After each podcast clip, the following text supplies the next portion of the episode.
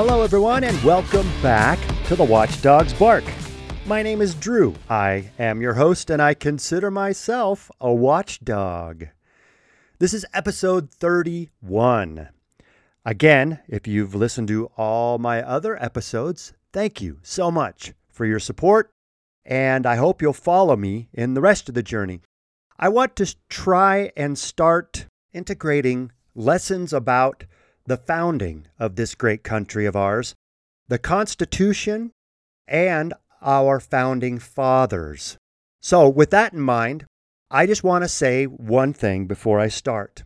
We are losing our freedom in this country because we're losing our virtue.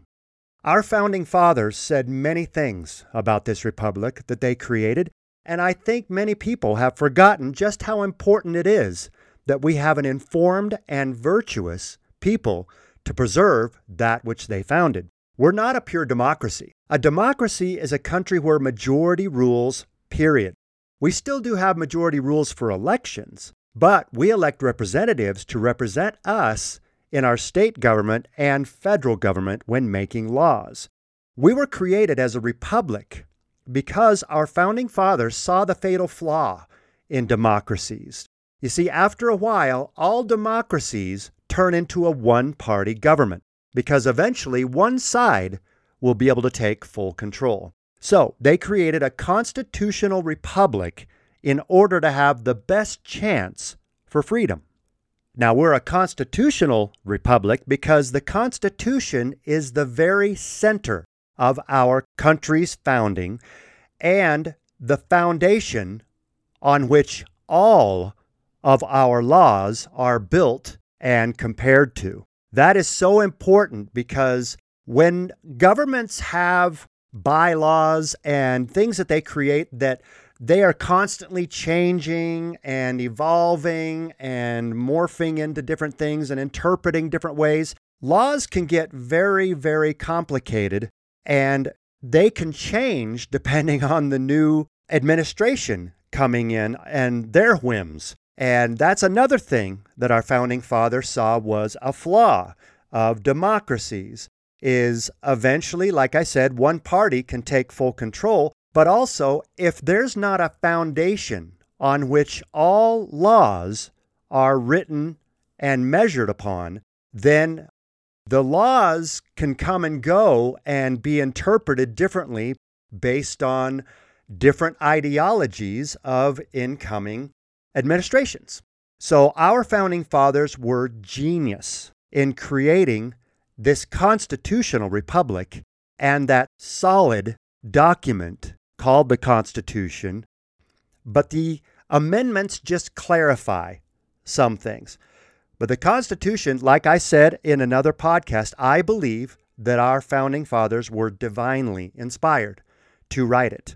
And I believe the Constitution is an immovable, solid document that should not be interpreted based on ideologies. It should be taken very literally, word for word. And I'm really grateful now we have some Supreme Court justices that believe the same thing. Now, let me go back and explain why I started this podcast with that statement that I did uh, that we're losing our freedom because we're losing our virtue. Benjamin Franklin said the following Only a virtuous people are capable of freedom. As nations become more corrupt and vicious, they have more need of masters. Does this sound kind of familiar? There's a lot of people really wanting the government to make all the decisions for them. This, I believe, is because we've lost our virtue or are losing our virtue. You know, when I was younger, I used to think that virtue meant virginity and chastity. And while it does mean those things, it also means that someone has high values and goodness and righteousness. And I believe we've lost a lot of that in this country we have lost our moral and ethical principles. We have people that are changing everything in our education system that takes away any reference to godliness and virtue and uh, modesty and ethics and just basically have changed into a laissez faire kind of society where live and let live, which I really honestly believe, you know, especially when you're an adult, live and let live. And what you do in your bedroom is your business. And what you, who you love is who you love. And all of these things, I believe, are acceptable views of a laissez faire. But I believe there's some things that need to stand strong, and that is goodness and ethics and morals. Our country and society has degraded to the point where we're actually justifying horrific things. That because of our justice system wanting to put equity first, they are not keeping criminals in prison because the prisons have too many of one race. And so, in order to make that fair, and I put that in air quotes because it's not fair at all, then they need to release some criminals. We have some people in society that are trying to justify pedophilia. We have organizations in this country called NAMBLA, North American Man Boy Love Association. Yes, sadly, this is a real organization where older men want the right to have relationships with minor boys. We also have people trying to get children to change the vernacular from pedophilia to minor attracted people. So we're trying to justify immorality and we're trying to teach young, young children about things that they have no way that they can un- they can comprehend or understand. You know, we have all of these people defending a child's right. And this is like a child five, six, seven, eight, some as young as four and three and two in places I've heard, and as old as, you know, 17, 16, 17. But all of these are children. Their brains are still developing. They're still going through all these different changes in their life. And when a parent tells a child, or a parent or an adult, a teacher, administrator, someone, a, an authority figure in their life, is telling a child about sexuality and allow books in elementary school libraries that talk about lubrication and gay and straight anal sex and all kinds of things. And I am sorry, I know these are very mature subjects, and I, if you have kids, I hope you'll listen to this podcast before you let them listen to it. But none of these things should be taught to children before they're even able to decide for themselves what they want to eat every meal. All these things that should not be told to children. That has led to the point now where it's common that parents are telling children that see their little boy dress up in a dress, you know, one time living out a fun fantasy in their mind. And that's usually all it is.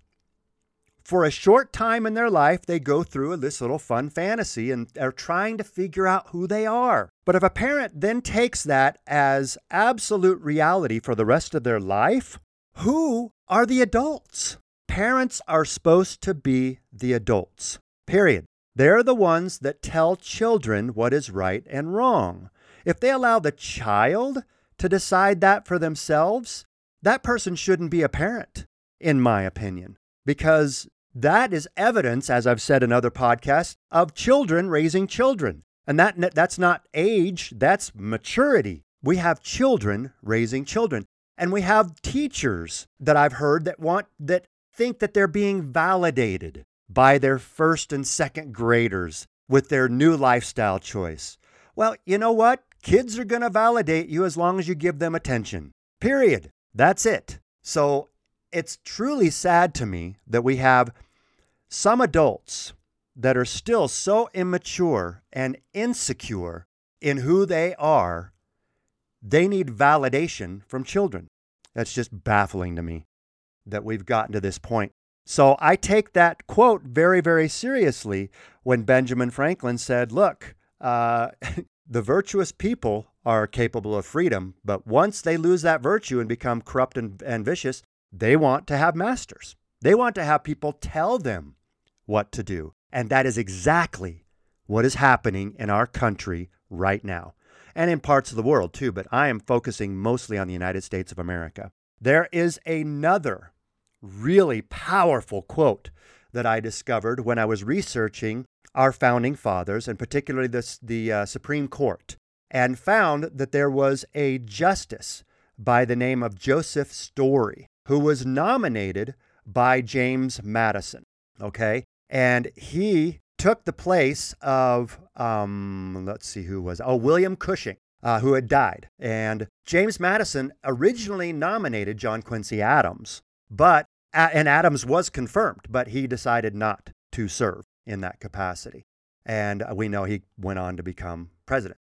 So Joseph Story had such an amazing career and really, really had a profound effect on the Constitution. And he said this about the Constitution specifically. He said, The Constitution of the United States was ordained and established not by the states in their sovereign capacities, but emphatically as the preamble of the Constitution declares by the people of the United States. I thought that was so powerful. It's, a, it's an amazing look at uh, what the Constitution really is. It's written by the people, for the people. And Justice Story said this uh, when he was on the Supreme Court. He said, Republics are created by the virtue, public spirit, and intelligence of the citizens. They fall when the wise are banished from the public councils because they dare to be honest. And the profligate are rewarded because they flatter the people in order to betray them.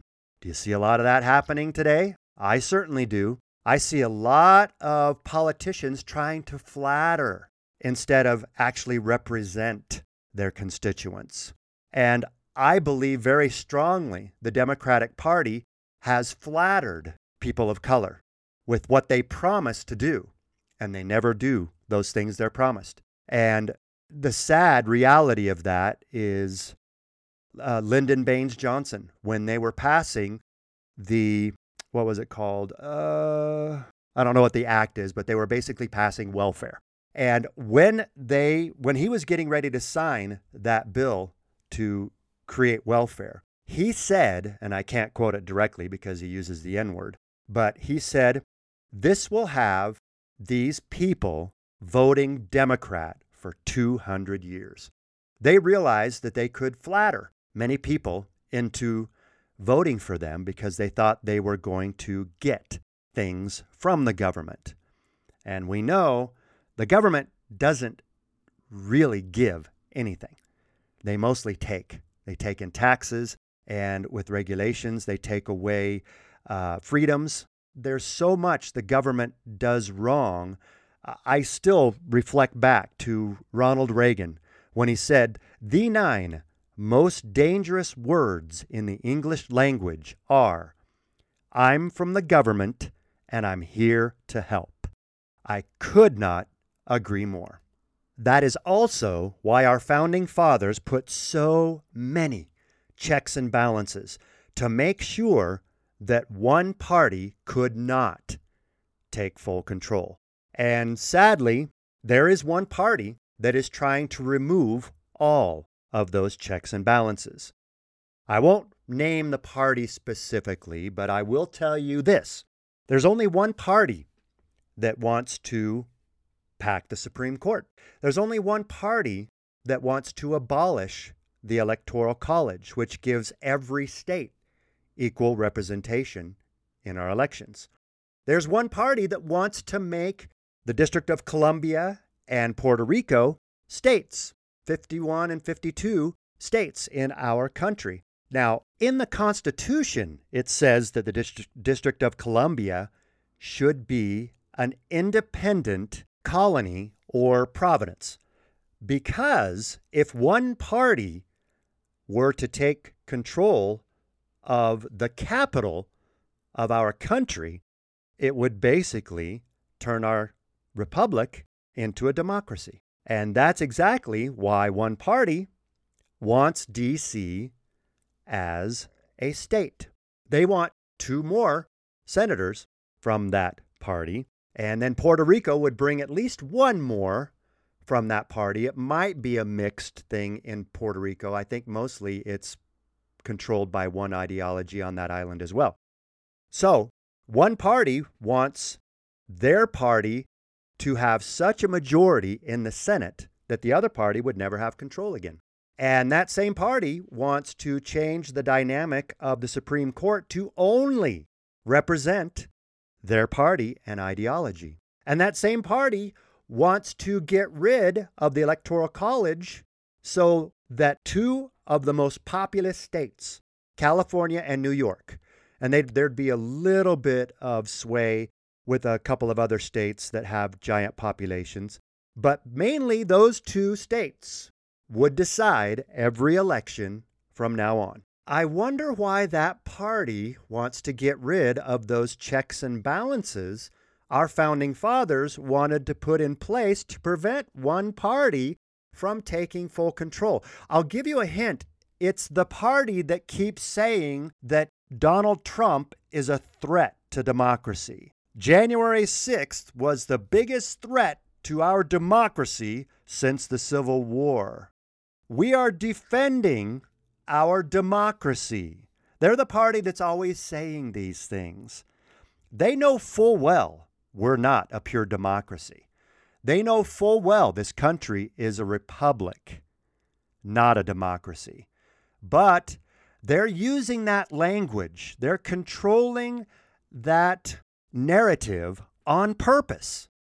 They're using this language so that everyone who doesn't know any better, and since they don't teach civics a lot in schools anymore, most people are ignorant enough to believe that we are a democracy. And even they're even talking about it when they talk about America spreading democracy worldwide. That's not what's going on. We are a republic. A republic has representation where we elect our representatives and they represent us in Washington and in our own states in creating laws. They do this so that everyone feels they're represented. That's what a republic is. And that's what we're trying to defend. I came across one other quote that basically sums up how futile it is to try and argue with someone who is so set in their ways they're not even willing to look at other opinions or beliefs. This is Thomas Paine. You remember he was the one that said, Give me liberty or give me death. That's how strongly he felt about it. But the quote I found from him that basically tells you how I feel to argue with a person who has renounced the use of reason is like administering medicine to the dead. And that is the truth. And my friends, what's really created this divide, I believe, is social media. The algorithms in social media, and I know I've discussed this before and you need to know it again. The algorithms in social media make it so that everything you like and love and comment on becomes the standard of which shows up in your news feeds because then you'll get more likes and more loves and more comments and then engage more and stay uh, active on social media and waste more time on social media. And yes, it is a waste of time. Unless you're actually trying to promote good or, you know, promote a business or letting people in your close fun circle know fun vacations or fun experiences or moving things, that's all social media is really good for. And please just keep this in mind. And this is one thing I had a struggle with for many, many years. Don't compare your worst days to other people's filtered and edited best days. Do you understand what I'm saying there? So many so many people on social media post when they're having great days and great amazing things are happening to them. And i understand they want to share with all of their friends look what i've done. Oh my gosh i'm so ex- i'm so happy. Uh, you know i'm so successful. And that's great.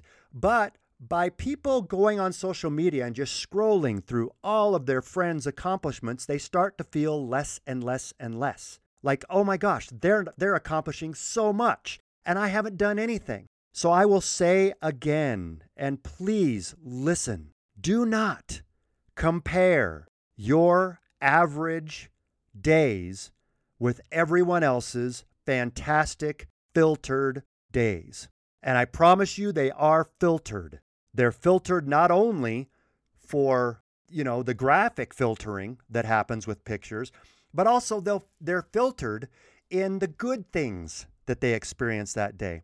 There are a couple of people on social media that I follow that really post everything they go through. They almost consider social media like their therapy group and are, in my opinion, oversharing many times. but I, I actually have to admonish, not admonish, but um, acknowledge and commend them for not only posting when they're having good days, but posting when they're having bad days. So everyone can understand everyone has good and bad days. The problem with social media, and the, the crazy thing, it was created to bring us together. And I believe what it has done is the opposite. It has separated us. With their algorithms, it creates these echo chambers. And if you're inside your echo chamber and you only see your news feed of everyone that agrees with you, you think everyone believes that. And then when you hear someone outside in the real world or on a news station or commentary on a radio program or something that you disagree with, you're shocked. You can't believe there's anyone out there that would dare to believe something so heinous because you know everyone agrees with you. And that is not the reality. So, that which was supposed to bring us together and connect us worldwide with the internet and social media has actually made us more lonely and separated. And sadly, there are kids today that cannot react and interact in person.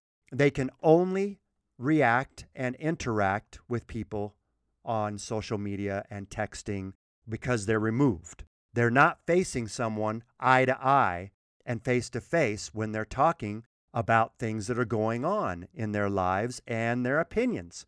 And I think that's one thing that really needs to change. I personally think that we need to limit social media until someone is mature enough to understand the ups and downs and the true dangers of it. We have children that live on social media. And I say live, I mean exist. That is the only time they feel alive and exist is when they are posting or liking or watching videos from other people. They think that's the real world, and it's not. It's absolutely not.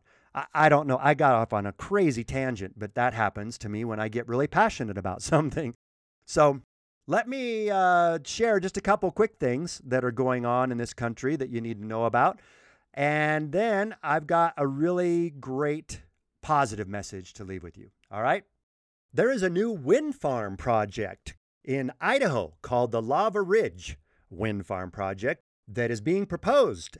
And it's I think it's it's either getting ready to be under construction or it's under construction and it's causing havoc everywhere because it's disturbing wildlife and causing seismic changes in that area with the explosions that are happening. It's actually uh, registering little earthquakes around it. And the really crazy thing about this is it's taking up thousands and thousands of acres of Idaho property to put all these wind farms, and not one bit of the energy that will be generated from these wind farms in Idaho will benefit the people in Idaho. All of it will benefit the people in California. Isn't socialism grand? Okay. and Governor Kathy Hochul of New York is getting ready to open up the state's first pot dispensaries, which is great because honestly, when I was living in New York, everyone smokes pot apparently because when you walk around any corner on your way to the subway or down to the local bodega, or as Jill likes to call it, bogada, um, then you smell these clouds of pot smoke. So uh, people are already doing it. Now it's going to be legal and they're going to actually have pot dispensaries. But here's the funny kick all in the name of equity. They are first going to provide licenses with people that were arrested for marijuana offenses. You know, all in the name of equity. So they can say, oh, now that it's legal, we're, we're acknowledging we made a mistake. You know, you, you, you did something wrong when the law was that way, but now the law has changed. We're, we're trying to make it up to you. And, you know, that we want you to be able to have the opportunity for these businesses to sell drugs first. Does it get any more insane than things like that? I, yeah, I love New York City. It is one of my favorite places. When I lived there, I was I loved living there. I was in my element. I, I absolutely adore that city, but I have no plans to move back anytime soon until they pull their heads out of their butts and make the city safe again. The subways I used to ride to and from work all the time, friends of mine that still work in that industry and still live in that city, don't dare to ride them at night anymore, especially. And even in the daytime, when I used to ride the subway, I'm a big reader. And so I had my Kindle and I was always reading a book sitting there on the subway, not paying any attention to anyone around me. Unless, you know, all, all of a sudden someone says, it's showtime. And you got dancers in the middle of the cars, you know, doing really cool tricks and then, you know, going around for donations. That's about the only time you raised your head and actually paid attention. But you can't do that anymore. My friend said, even when you ride the subway in the daytime, you have to sit down and keep your head on a swivel and watch everything going on in the car because you just don't know what'll happen.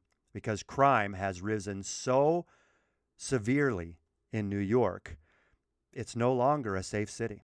It's almost going back to what it was in the 90s, I believe it was, maybe 80s. I think 80s. It was 90s when when Rudy Giuliani cleaned it up. But back in the 80s, man, I'm telling you, Times Square used to be full of porn shops and adult theaters and gang violence and all kinds of problems. And because Rudy Giuliani and his team instituted the broken window laws, which basically arrest people for minor offenses and give them severe punishments in hopes to dissuade them from continuing their life of crime. You see, no one starts with the hard crimes murder, rape, violence, all that. They start with small petty crimes. And if they get away with those petty crimes, then they advance to more serious crimes and more serious crimes until they get away with the most serious crimes there are. The broken window laws basically stop that, and I wish they'd bring them back because there was a time you could walk around Times Square in the middle of the night and feel completely safe. Those days are gone until we get someone in that city that understands the necessity of these petty crime laws and the necessity of having a very strong and well supported police force. Of course, this is all my opinion.